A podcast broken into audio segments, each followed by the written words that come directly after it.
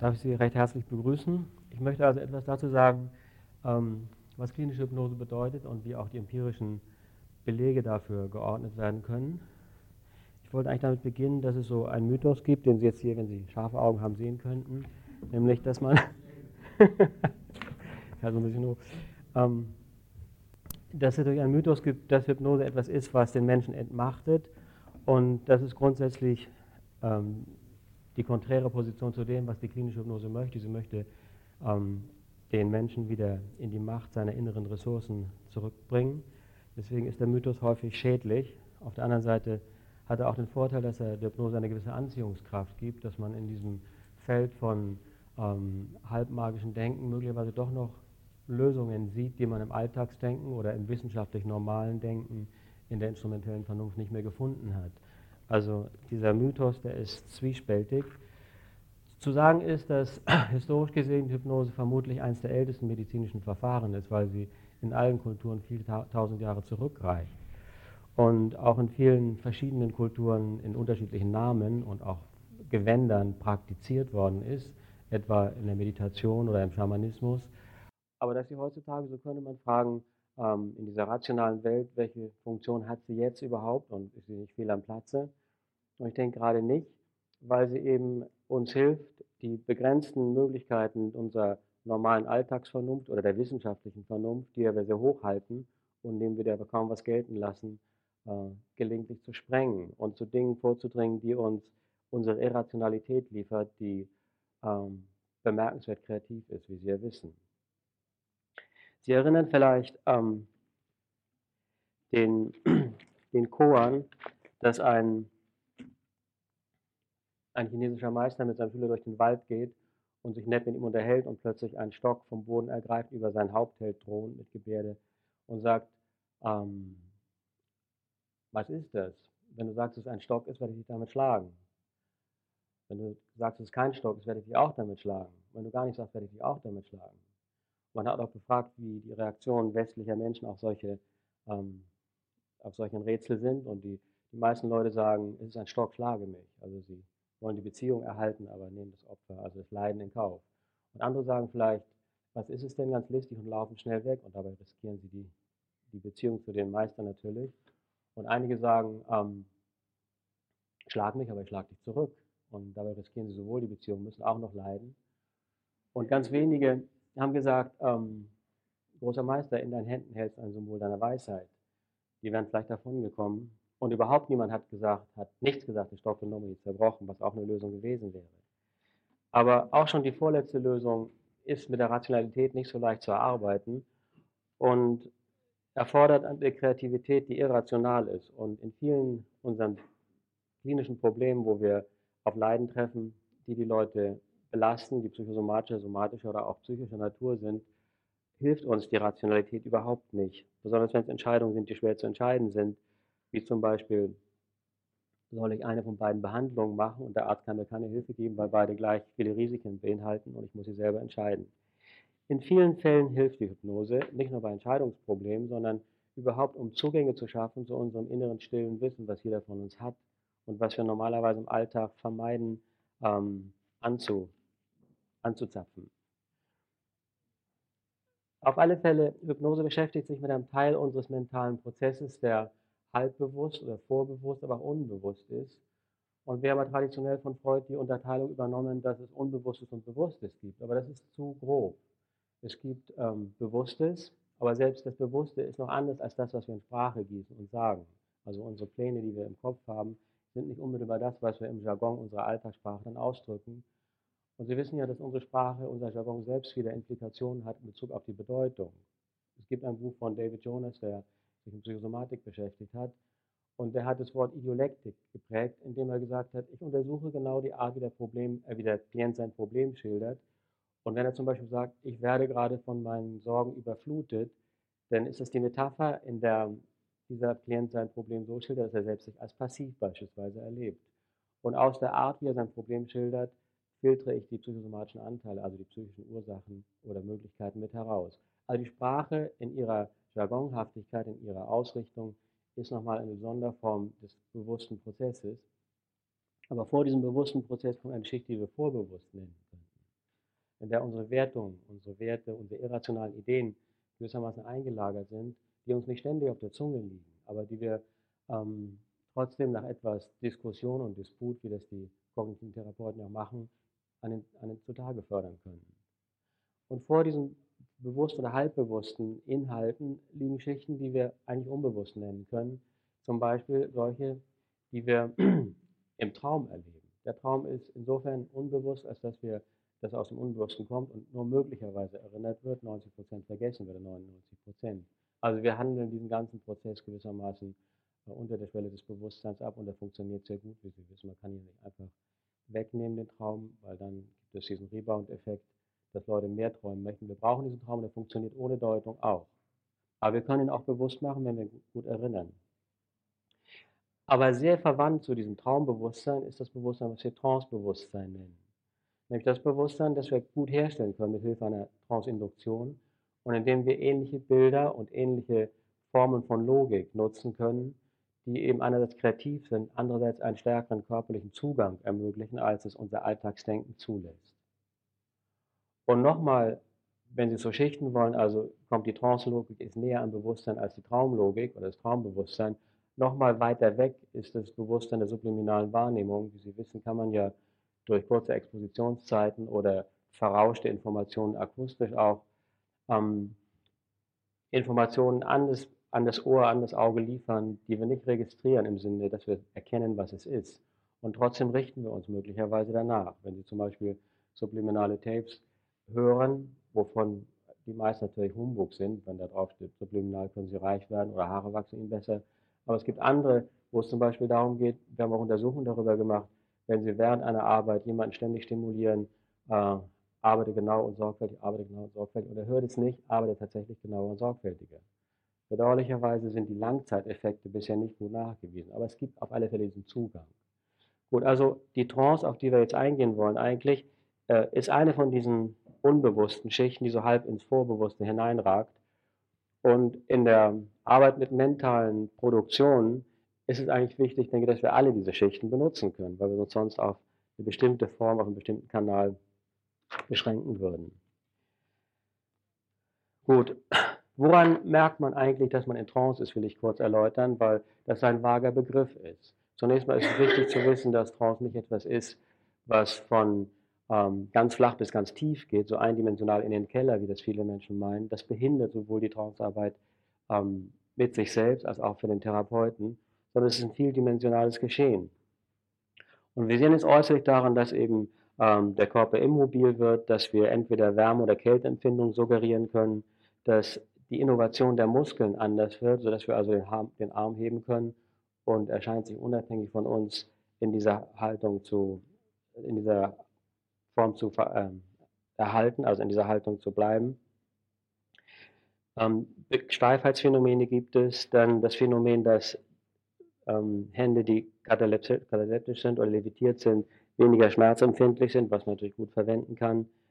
Ähm, es gibt Phänomene der besseren Erinnerung, aber zum Teil auch mit Konfabulation über, ähm, durchmengt, sodass man darauf sich nicht hundertprozentig verlassen kann.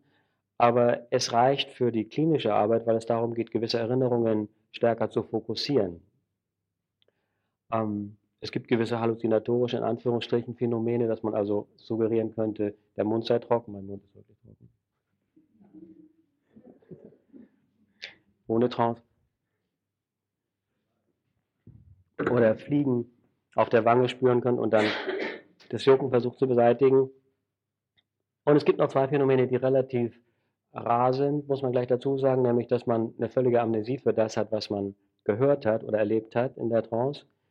Das geschieht offenbar nur punktuell dann, wenn es auch sinnvoll ist. Also der Befehl einer Suggestion, äh, der Befehl einer Amnesie ist wenig erfolgreich. Und es gibt posthypnotische Reaktionen, indem man in Trance Verknüpfungen vornimmt an Alltagsauslöser, die dieselbe Reaktion, die in Trance möglich ist, dann wiederholen lassen. Zum Beispiel bei der Warzenbehandlung macht man das häufig, indem man sagt, dasselbe Kribbeln, was Sie jetzt spüren, was in der Nähe der Warze stattfindet, was Ihnen signalisiert, ähm, dass dort die Zirkulation sich verändert hat und den Heilungsprozess fördert, können Sie spüren, wenn Sie später im Eisschrank die kalte Flasche anfassen. Daran werden Sie erinnert. Das heißt, ähm, insgesamt gesehen kann man in Trance Dinge erleben, die man im Alltag übersieht, übergeht und die körperliche Reaktionen darstellen, die sehr nützlich sein können für unterschiedlichste Dinge. Ähm, was verändert sich unter, unter Trance-Bedingungen? Es gibt eine Reihe von physiologischen Veränderungen, es gibt eine Reihe von kognitiven Veränderungen, es gibt eine Reihe von die man, Veränderungen, die man psychosomatisch nennen könnte. Also physiologische Veränderungen sind ähm, zum Beispiel eine generell eine trophotrope Umstellung des Organismus, die auf Regeneration abzielt, was an sich schon sehr hilfreich ist und vielen Patienten hilft in ganz unspezifischer Weise. Dann vermindern sich allgemein Parameter, die auf Entspannung hindeuten, wie Blutdruck und Herzrate und Atemfrequenz. Die Stresshormone werden reduziert, damit wird das Immunsystem äh, besser wirksam, was sowieso stimuliert wird durch die Trance. Und eine generelle Lethargie und Katalepsie. Das sind so die physiologischen Dinge, die man äh, feststellen kann, außer einigen sehr komplexen hirnphysiologischen Dingen, die nicht so einfach festzustellen sind. Außer mit dem Speck. Ähm, dann in der kognitiven Sphäre beobachten wir Dinge wie zum Beispiel eine bessere Erinnerungsfähigkeit. Es gibt eine Untersuchung, glaube ich, die das sehr exakt versucht hat nachzuweisen, dass man tatsächlich in Trance eine eidetische Erinnerung hat, die wir alle verlieren, weil wir nur als Kinder eidetisch sind und später können wir das nicht mehr so gut. Eidetisch heißt zum Beispiel, wenn wir ähm, zwei Dias nacheinander projizieren, die zusammen projiziert eine räumliche Wahrnehmung ergeben, sieht der Mensch das nicht normalerweise als Erwachsener. Aber in Trance kann man das. Man kann also die beiden Dinger übereinander legen und dann dadurch die plastische Wahrnehmung erzeugen, was sonst nur Kinder können. Es gibt eine bessere Erinnerungsfähigkeit, es gibt, wie gesagt, amnestische Phänomene und es gibt das Phänomen der Zeitverzerrung, dass man Zeit eigentlich nicht mehr wahrnimmt in Trance. Was ja sehr sinnvoll ist, weil Zeit ist ein Konstrukt, ähm, was wir eingeführt haben, um unseren Alltag zu organisieren, aber eigentlich existiert es nicht. Wir kennen nur die Jetztzeit eigentlich. Wir erleben im Jetzt etwas. Die Zeitverzerrung geht meistens so, dass man die Dinge für viel kürzer hält, die Abläufe, als in Wirklichkeit waren.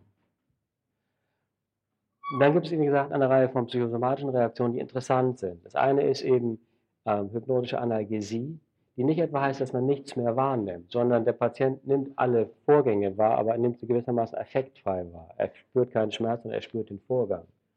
Bei der Zahnextraktion beispielsweise oder bei Operationen. Dann, wie gesagt, immunologische Reaktionen verschwinden und Erscheinen von Herpes ist untersucht worden, Heilung von Warzen und Ichthyosis, Verzögerung von Tumorwachstum ist nachgewiesen, worden. Dann gibt es noch eine von interessanten dermatologischen Erscheinungen, Provokation von Brandblasen, wo es eine etwas kritische Diskussion darüber gibt, wie weit die Untersuchungen sauber waren. Aber Kontrolle von Blutung beispielsweise, operativen Eingriffen und ähm, zum Beispiel auch beim Morbus Crohn in den Fingern. Ähm, es gibt auch eine Reihe von Fallbeschreibungen, bisher noch keine systematischen Untersuchungen zu Dermatosen verschiedener Art. Aber da wäre ein sehr interessantes Forschungsgebiet, denke ich, das man ausbauen müsste, weil eben die Haut ein sehr sensibles Organ für Suggestionen ist.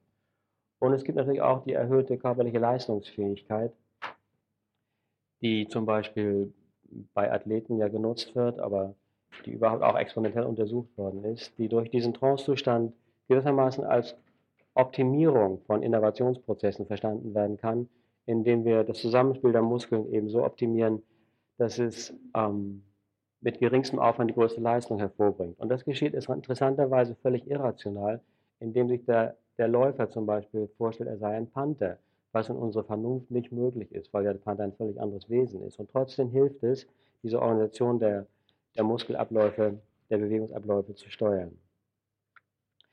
Soweit zu den Phänomenen. Aber jetzt wäre zunächst die Frage, bevor wir zur Anwendung kommen, was ist denn nun eigentlich Trance? Wie kann man das theoretisch erklären? Es gibt sehr viele Erklärungen und muss leider gleich dazu sagen, dass es keine bündige, sozusagen schlüssige und zusammenfassende Theorie dazu gibt, sondern es gibt mehr verschiedene Ansätze. Man müsste wahrscheinlich das Licht löschen, damit es da sichtbar wird. Wir können ja gleich mal den Versuch machen, ob das mit den Folien noch klappt. Man müsste diese Lampen alle ausmachen.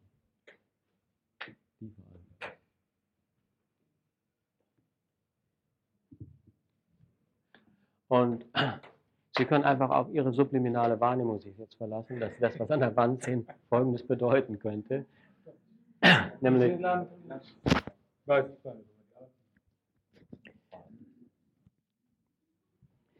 ähm, die, die klarste, das klarste Konzept von hypnotischer Trance ist sehr einfach. Nämlich es bedeutet eine Lenkung der Aufmerksamkeit. Und zwar ist unsere Aufmerksamkeit ja im Alltag und auch im Traum, man könnte sagen, mittelbreit gestreut. Wir nehmen ziemlich viele Dinge auf einmal wahr. Und das ist auch gut so, weil wir eben auf viele Dinge auf einmal achten müssen.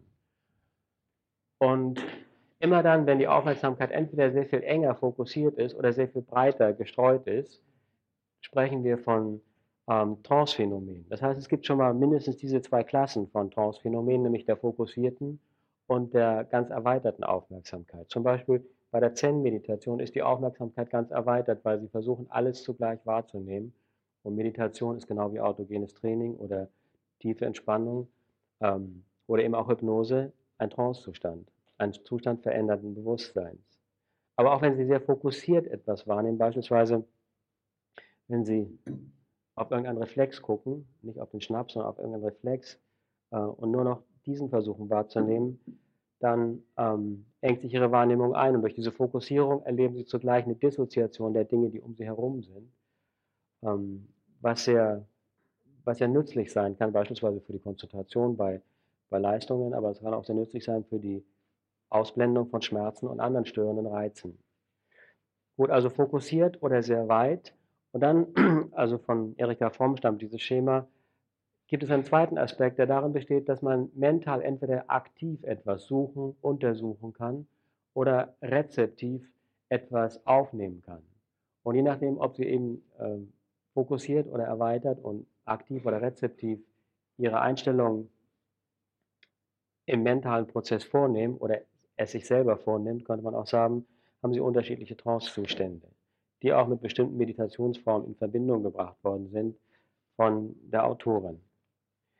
Gut, was aber noch interessant ist und was ähm, dort nicht vorkommt, ist, dass in Trance vermutlich das, was Freud den Primärprozess genannt hat, aktiviert wird. Wir unterscheiden ja zwischen Primärprozess und Sekundärprozess, wobei diese Terminologie eben überall, überaltet ist. Sekundärprozess heißt die Alltagslogik, die darauf hinausläuft, dass wir Dinge zeitlich ordnen, dass wir die Fantasie von der Realität unterscheiden, dass wir Transitivität im Allgemeinen haben. Wir sagen, ähm, ich rede mit und dann kommt das Objekt, also Subjekt und Objekt werden stark unterschieden.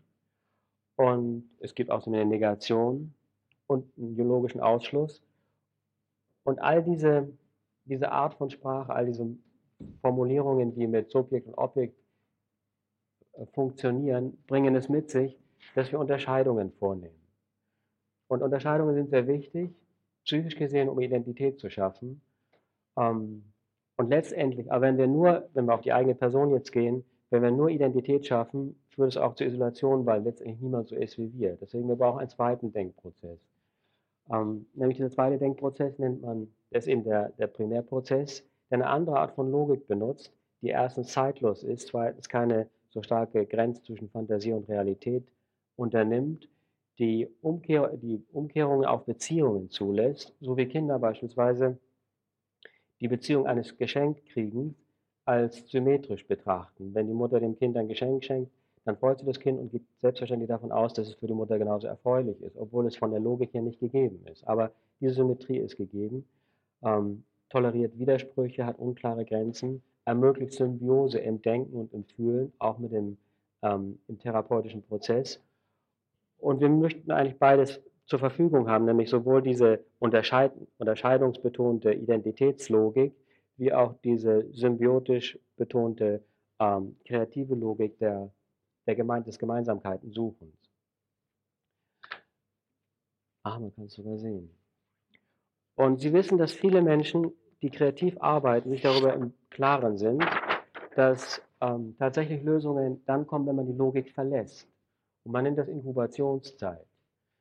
Also es gibt unendlich viele Beispiele. Also Newton hat aus dem Fenster geguckt, als er mit seinem Gravitationsgesetz nicht mehr weiterkam und sah einen Apfel fallen.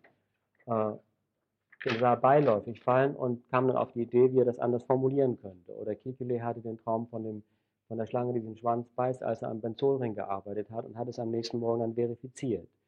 Das heißt, in kreativen Prozessen ähm, kommt nach der Blockade im logischen Prozess äh, häufig eine Inkubation und die kann unterschiedlich sein. Die kann eben aus dem Fenster gucken, ein Gedicht lesen, Musik machen, schlafen, träumen oder eben auch in Trance gehen heißen. Und in dieser Trance sind Vorgänge möglich, die man analogisches Denken nennt, ähm, wo man durch Vergleich mit äh, zunächst anders erscheinenden Prozessen äh, Übergänge schaffen kann, die die Lösung erleichtern. Zum Beispiel, banales Beispiel, eine Frau dachte über ihre, ihre Kindererziehung nach und hatte das Problem, sie war Ärztin, dass sie mittags drei Stunden zu Hause war und mit dem Kind Schularbeiten machen wollte und jedes Mal nervös wurde, weil die Zeit kurz war und das Kind nicht spurte. Und sie wusste sehr gut, dass ein Zirkulus viciosus dabei ähm, die Ursache war, konnte sich trotzdem nicht daraus retten. Und dann habe ich sie gebeten, in Trance zu suchen, ob sie auf ähnliche Bilder aus ihrer Vorerfahrung kommt. Und sie kam erst auf die analoge Situation, die aber negativ war, nämlich dass sie auch mit Patienten gelegentlich ne, äh, ungeduldig umgeht. Aber dann kam sie auf ihre Katze und es erschien einfach ihre Katze als Bild und sie sagte ganz spontan, diese Katze kommt und will gestreichelt werden und wenn ich Zeit habe, streichle ich sie und wenn ich keine Zeit habe, streichle ich sie nicht. Und diese innere Haltung konnte sie zwanglos übertragen auf die Kindererziehung und dann gucken, dass sie mit ihrer, mit ihrer Schularbeitensituation besser fertig war. Also dieses, diese Form von Denken ähm, wird dann eher möglich. Gut. Es gibt viele andere Erklärungen noch, die aber alle ähm, fragmentarisch sind. Man hat es als, also ich meine, ist hypnotische Trance zu erklären. Man hat hypnotische Trance als Atavismus gekennzeichnet, der auf den Todstellreflex zurückgeht, weil man eben kataleptisch wird. Das scheint aber unzureichend zu sein, weil es die kognitive Komponente völlig außer Acht lässt. Man hat es auch versucht, ähm, als vegetative Umstellung allein zu charakterisieren, aber auch das lässt die kognitive äh, Komponente außer Acht. Es gibt aber auch eine Reihe von mehr sozialpsychologischen Erklärungen, die darauf abheben, dass in der Rollenverteilung von Klient und Therapeut ähnlich wie bei anderen Therapiesituationen, viel, viel stärker als bei der normalen Situation äh, eine Ungleichheit installiert wird. Nämlich der Klient ist der rezeptiv Aufnehmende und der Therapeut ist der in zweierlei Weise Erwachsene oder elterlich reagierende, nämlich er redet sehr liebevoll zugewandt, mütterlich, und er redet zugleich sehr bestimmt, väterlich. Also gelingt es in der Situation, dem Klienten in die Kindrolle zu regredieren und sowohl Mutter- wie Vaterprojektion gleichzeitig vorzunehmen. Das hat viele Vorteile, sofern die Beziehung stimmt und nicht missbraucht wird. Nämlich zum Beispiel die, dass man in der Kindhaltung flexibler ist im Denken, die Fantasie eher zulässt und suggestibler ist, also auch Dinge mehr aufnimmt und annimmt, die angeboten werden. Gut. Es gibt noch mehr sozialpsychologische Erklärungen, zum Beispiel, dass man es als impliziten Vertrag bezeichnet, nämlich dass ähm, der Therapeut und der Klient die implizite Übereinkunft haben, wir machen jetzt Hypnose und das wird schon an die Tür geschrieben oder wird bei der Sitzung gesagt und in der Hypnose kommt ein bestimmtes Verhalten zustande oder wird möglich. Ähm, jede dieser Erklärungen ist interessant und ich gehe auf weitere nicht ein, aber, aber nicht zureichend. Jetzt will ich ein bisschen über die Ziele reden. Also, obwohl die, Thera obwohl die Theorie noch, noch nicht kohärent ist in dem Sinne, wie man sich wünschen würde, ähm, ist die Herstellbar Herstellbarkeit der Trance praktisch ähm, gut erforscht und es gibt viele Möglichkeiten und Methoden, sie einzusetzen. Ähm, und die Ziele knüpfen unmittelbar an die Phänomene an, die ich genannt habe. Nämlich, die Ziele sind einmal die Nutzung dieser ähm, physiologischen Umstellungen, zum Beispiel physiologische Umstellungen, die dadurch zustande kommen, dass die Zirkulation verändert werden kann und dass man beispielsweise Warzen auf diese Weise besprechen kann. Ähm, ein anderes Phänomen ist, dass man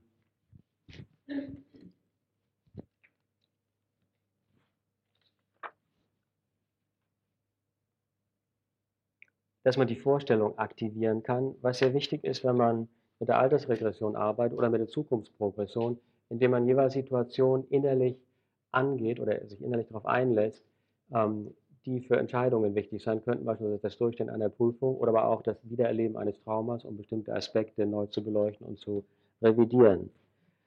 Dann ein weiterer wichtiger Punkt ist, dass man in, in Trance so offenbar flexibler ist im Assoziations- und Dissoziationsvermögen und deswegen auf der Suche nach Ressourcen eher etwas findet, was außerhalb des engen Rahmens der neurotischen Blockade liegt. Beispielsweise erinnert mich an eine Flugphobie, wo die Patientin 25 Jahre tatsächlich konditioniert ähm, eine negative Reaktion an eine Flugsituation gelernt hatte, indem sie mal in eine Turbulenz gekommen ist irgendwo, jetzt aber einen größeren Flug machen musste und wir haben gesucht, wie könnte sie diese, dieses Schütteln, was sie bei dem Flug erwartet, für sich so umdeuten, dass es für sie erträglich wird. Und sie ist dann zurückgegangen im Alter, schrittweise und ist dann auf zwölf Jahre gekommen, und ich glaube acht Jahre gekommen, weiß nicht mehr genau. Und sie erinnert plötzlich an die Situation, wo sie bei ihrem Vater auf dem Fahrradlenker mitgefahren ist als Kind und es hat sehr geschüttelt, aber es war ihr außerordentlich angenehm durch die Nähe des Vaters. Und es gelingt ihr dann, dass sie sich vorstellt, sitzt im Flugzeug, sitzt, wechselt den Sitz, geht in Trance, geht zurück in die Kindsituation, fühlt sich auf dem Lenker des Fahrrads und vergisst das Flugzeug drumherum mit allen äh, anderen Begleiterscheinungen und kann es gut ertragen. Solche Ressourcen findet man in der logischen oder in der analytischen Suche normalerweise nicht. Dann ist es offenbar auch möglich, Dinge, Schranken zu überwinden, die äh, man sich normalerweise setzt. Ich wäre ein anderes Beispiel, ein Archäologiestudent, der seine Freundin verloren hatte, ein introvertierter Mensch, dem es schwerfiel, Verbindungen zu aufzunehmen, der sehr lange an dieser Beziehung gehangen hat und er ist dann verlassen worden. Und das war seine erste Beziehung und er hat dann zwei Jahre im Studium ausgesetzt, war depressiv und bei der Psychiatrie und kam nicht voran. Und wir haben eigentlich nur geübt, ob er vielleicht so sein Arbeitsverhalten wieder koordinieren könnte, indem er sich meinetwegen auf seinen Arbeitsplatz konzentriert. Und ich habe ihm Trance angeboten als, diese, als eine Möglichkeit, diese Konzentration und die Dissoziation von Störreizen zu optimieren. War, ging auch erstaunlicherweise gut in Trance, obwohl er ein hohes kritisches Niveau hatte in Bezug auf alle möglichen akademischen Leistungen. Und dann war es einfach langweilig, immer nur diese Lehrtrance zu, ähm, ihm zu erzählen und habe ihm dann zwischendurch Geschichten erzählt. Und einmal habe ich ihm die Geschichte erzählt von den drei Türen, die Sie wahrscheinlich alle kennen, ähm, dass nämlich er in seinem Raum sitze und sich in per autogenem Training oder Meditation in Trance versetze, um sich vorzubereiten und dann zwei Türen sieht. Und diese beiden Türen sind ihm wohl bekannt. Die eine ist die Tür, die man wegen in die Küche geht, wo die Nahrungsmittel sind, und die andere Tür ist das Schlafzimmer, wo man schlafen kann. Und er könnte jeweils da rein oder zurückkehren, je nachdem, wie ihm ist, mit seinem, mit seinem Denken, mit seiner Haltung. Aber er könnte auch zurückkehren in die alte Haltung und dann die dritte Tür entdecken, die er bisher nie gesehen hat, eine Tapetentür beispielsweise. Und nachdem es ihm schwerfällt, die zu öffnen, aber trotzdem gelingt, und da kann man noch etwas da anknüpfen, was man zum Öffnen von Türen vielleicht als Metapher sagen könnte, gehe ich nicht drauf ein, ähm, findet er einen Raum vor, den er noch nie gesehen hat und der außerordentlich unordentlich aussieht und chaotisch und wo keiner der Gegenstände, Objekte die sich dort vorfinden, irgendeinen Sinn ergibt. Und er kann sich darin aufhalten oder nicht. Ähm, und dann habe ich erzählt, so vor meinem Zimmer ist ein Fenster, ein Baum, den man durchs Fenster sieht. Und es war gerade Herbst. Und man konnte die Äste durcheinander wachsen sehen, das so etwa ist wie dieser Baum. Und die Äste wachsen alle durcheinander, ergeben keinen Sinn.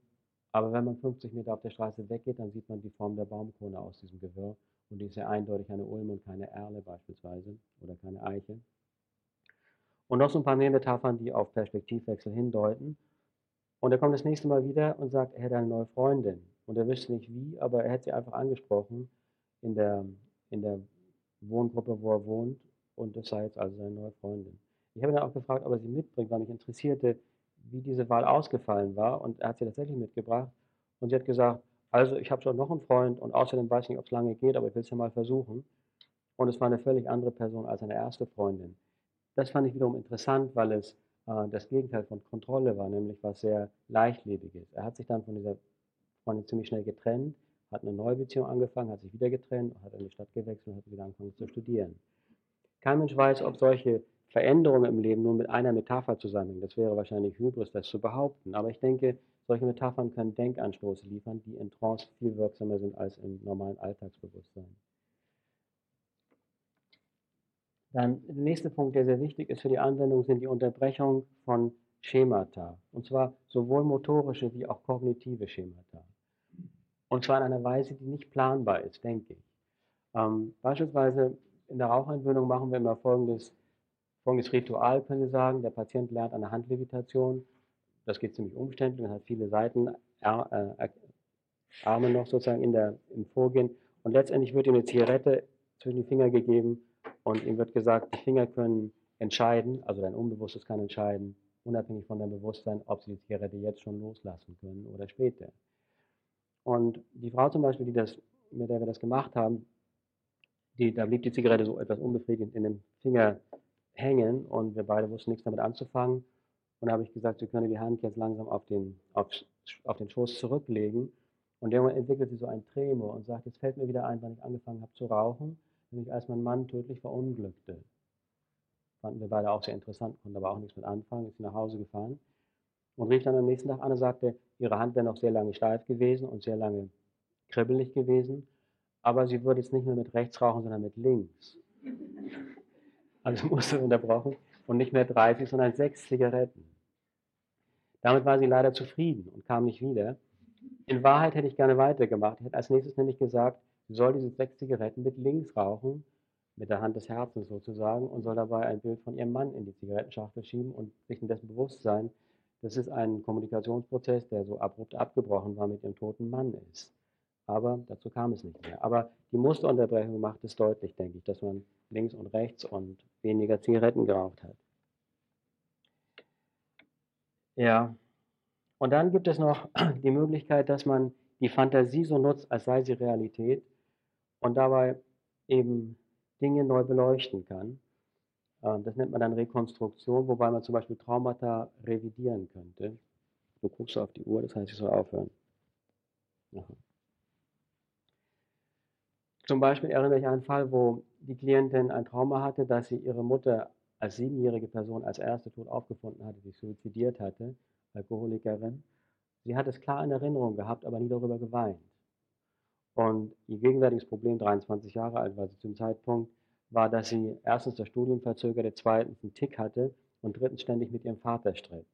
Die These war, dass mit dem Vater was nicht stimmt in der Beziehung, dass sie vielleicht unterschwellig gemeint hat, ihr Vater könnte sowas sein wie dass er beteiligt war, dass er die Mutter unter die Erde gebracht hat und deswegen mit ihm Händel anstrebt. Also jedenfalls in Trance mit, ihrer Ein mit ihrem Einverständnis nach langen Vorbereitungen haben wir das Trauma nochmal aufgesucht und ich habe sie gebeten, sich vorzustellen, wie die tote Mutter vor ihr liegt, dem, mit all der Schrecklichkeit.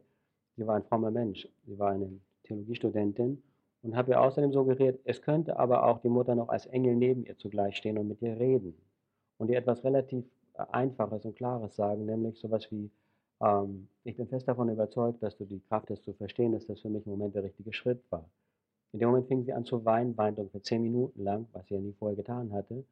Und danach sagte sie, jetzt ist die Therapie vermutlich zu Ende. Und tatsächlich war sie auch zu Ende. Tick war weg und die Leistung, Leistungsverweigerung hörte auf. Ähm, ganz einfach aus dem gestalttherapeutischen Hintergrund, dass dieser abgespaltene Affekt, den sie als Kind nicht dazuordnen konnte zu dem Ereignis, ähm, mit dieser Erwachsenenposition, die sie eingenommen hat, mit Hilfe dieses, ähm, dieser fiktiven Gestalt, kombinierbar war oder koordinierbar war auf diese Weise Erlebnis als ganze Gestalt äh, abgespeichert werden konnte, auch wenn es deswegen durch euphorisch wurde. Gut, also soweit zu den Zielsetzungen. Jetzt will ich noch was sagen zu der ähm, Wirksamkeit. Es gibt sehr viele Untersuchungen mittlerweile. Ähm, zur Wirksamkeit der, der Hypnotherapie. Und hier nur einfach ein Überblick über die Felder, in denen kontrollierte Untersuchungen gemacht worden sind. Ich gehe da gar nicht einzeln drauf ein. Unabhängig von diesen Untersuchungen gibt es natürlich unzählige Fallberichte aus noch viel mehr Gebieten. Ähm, das gibt es ja in vielen Therapieformen, woraus hervorgeht, dass Hypnose wirklich fast in jedem Fachgebiet Somatik, Psychosomatik und äh, Neurosen angewendet worden ist. Aber es gibt eben diese kontrollierten Untersuchungen, die mittlerweile nach einer Recherche, die wir vor ein paar Jahren gemacht haben, auf 77 jetzt belief, mit ungefähr 5000 Patienten, während Bongartz neuerdings eine neue Recherche gemacht hat, wo es, ähm, ich glaube, 300 Untersuchungen sind, die mittlerweile zusammengekommen sind, kontrolliert. Und es gibt verschiedene Bereiche wie Chirurgie, also Schmerz, Bluthochdruck, Asthma, Krebs, Warzen, ähm, Kopfschmerzen, Migräne, verschiedene andere Schmerzen, Nebenerscheinungen von Chemotherapie, Schlafstörungen, äh, Sucht, Adipositas und vor allem, was hier nicht mit auf der Liste ist, unglaublich viele Untersuchungen zum Rauchen. Wenn Sie, diese Untersuchungen sind zum großen Teil positiv ausgefallen. Und zwar so im Ganzen, wenn ich das noch zusammenfassend sagen darf, von den 77 Studien waren 16 von ähm, 17 im Kontrollvergleich signifikant besser und 27 von 32 im Vorher-Nachher-Vergleich besser. Und aus der Vielzahl der Untersuchungen lässt sich eine Meta-Analyse errechnen, ähm, die ich jetzt gar nicht zumuten möchte, weil das so kompliziert ist. Aber man kann da sehr schön Zahlen daraus ableiten, nämlich ähm, wo genügend Untersuchungen vorliegen, zum Beispiel im Bereich Rauchen, Angst und Schmerzen liegen viele Untersuchungen vor. Und es, mit schöner Regelmäßigkeit stellt sich heraus, die Kontrollgruppe erreicht jeweils eine Besserungsquote, pauschal gesehen, danke, von ungefähr 35 Prozent, etwas unterschiedlich. Man kann diese Erfolgsquote auf das Doppelte steigern, also auf zwei Drittel bis sogar 70 Prozent. Das heißt, Hypnose, wenn man Hypnose anwendet, Hypnotherapie, äh, kann eine erhebliche äh, Erhöhung der, der Leistung in der Heilung, in der Therapie hervorbringen. Und es lohnt sich wirklich, sie einzubeziehen. Als allerletztes möchte ich ähm, von den vielen Ressourcen, die Hypnose bietet, also das irrationale Denken anzuzapfen, ähm, die eigenen Erinnerungen anzuzapfen, auch noch diese Ressource ins Blickfeld rücken, weil die mir sehr wichtig erscheint. Wichtiger noch als beispielsweise bei der Verhaltenstherapie und auch vielleicht bei der Gestalttherapie. Jede Therapieform ähm, findet ja auf zwei Ebenen statt, nämlich auf der Lösungsebene und auf der Beziehungsebene. Und manche Therapieformen ignorieren einfach die Beziehungsebene, weil sie sagen, damit haben wir nichts zu tun, wir befassen uns mit der Lösung und tun damit dem äh, Klienten einen Gefallen. Tatsächlich ist es aber sinnvoll, die Beziehungsebene einzubeziehen und das geschieht in der Hypnose schon deswegen so ähm, deutlich, weil eben dieser regressive Effekt der unterschiedlichen Rollenverteile von Therapeuten und Klienten so deutlich sind. Und was man jetzt machen kann, ist, man kann an der Lösung arbeiten und zugleich auf der Beziehungsebene arbeiten. Ein kurzes Beispiel dazu, ein Beispiel aus der Raucherentwöhnung, ein Mann, den ich damit charakterisieren möchte, dass er eher eine abhängige Persönlichkeit ist, also im Sinne von, dass er sagt, also Sie müssen mir unbedingt helfen, ich bin meine letzte Rettung und ich verlasse mich ganz auf Sie. Gut, also das auf der Beziehungsebene, auf der Problemebene oder Lösungsebene untersuchen wir, wie er das Rauchen sich abgewöhnen kann und machen diese typische Prozedur mit der Handlevitation, die ich erklärt habe. Auf der Beziehungsebene rede ich immer davon, dass die Hand unabhängig wird vom Körper und auch vom Kopf, also unabhängig von den Bedürfnissen und von den Vorstellungen, dieselbe Hand, die sonst die Zigarette nimmt. Und dieses Wort unabhängig kommt sehr häufig vor, weil ich ziele auf die Idee, dass er eine abhängige Persönlichkeit ist, also nicht in Bezug auf das Rauchen, sondern auch auf Suggestionen geben und sich von anderen Personen, Familie zum Beispiel, abhängig zu machen. Und tatsächlich geht der Mann sehr langsam in Trance, wirklich sehr langsam und schwierig und ist unruhig dabei. Das Ganze war eine Demonstration vor Publikum. Und dann sage ich so, jetzt beenden wir die Trance und ich zähle bis, von 10 bis 1 und sind wieder ganz wach.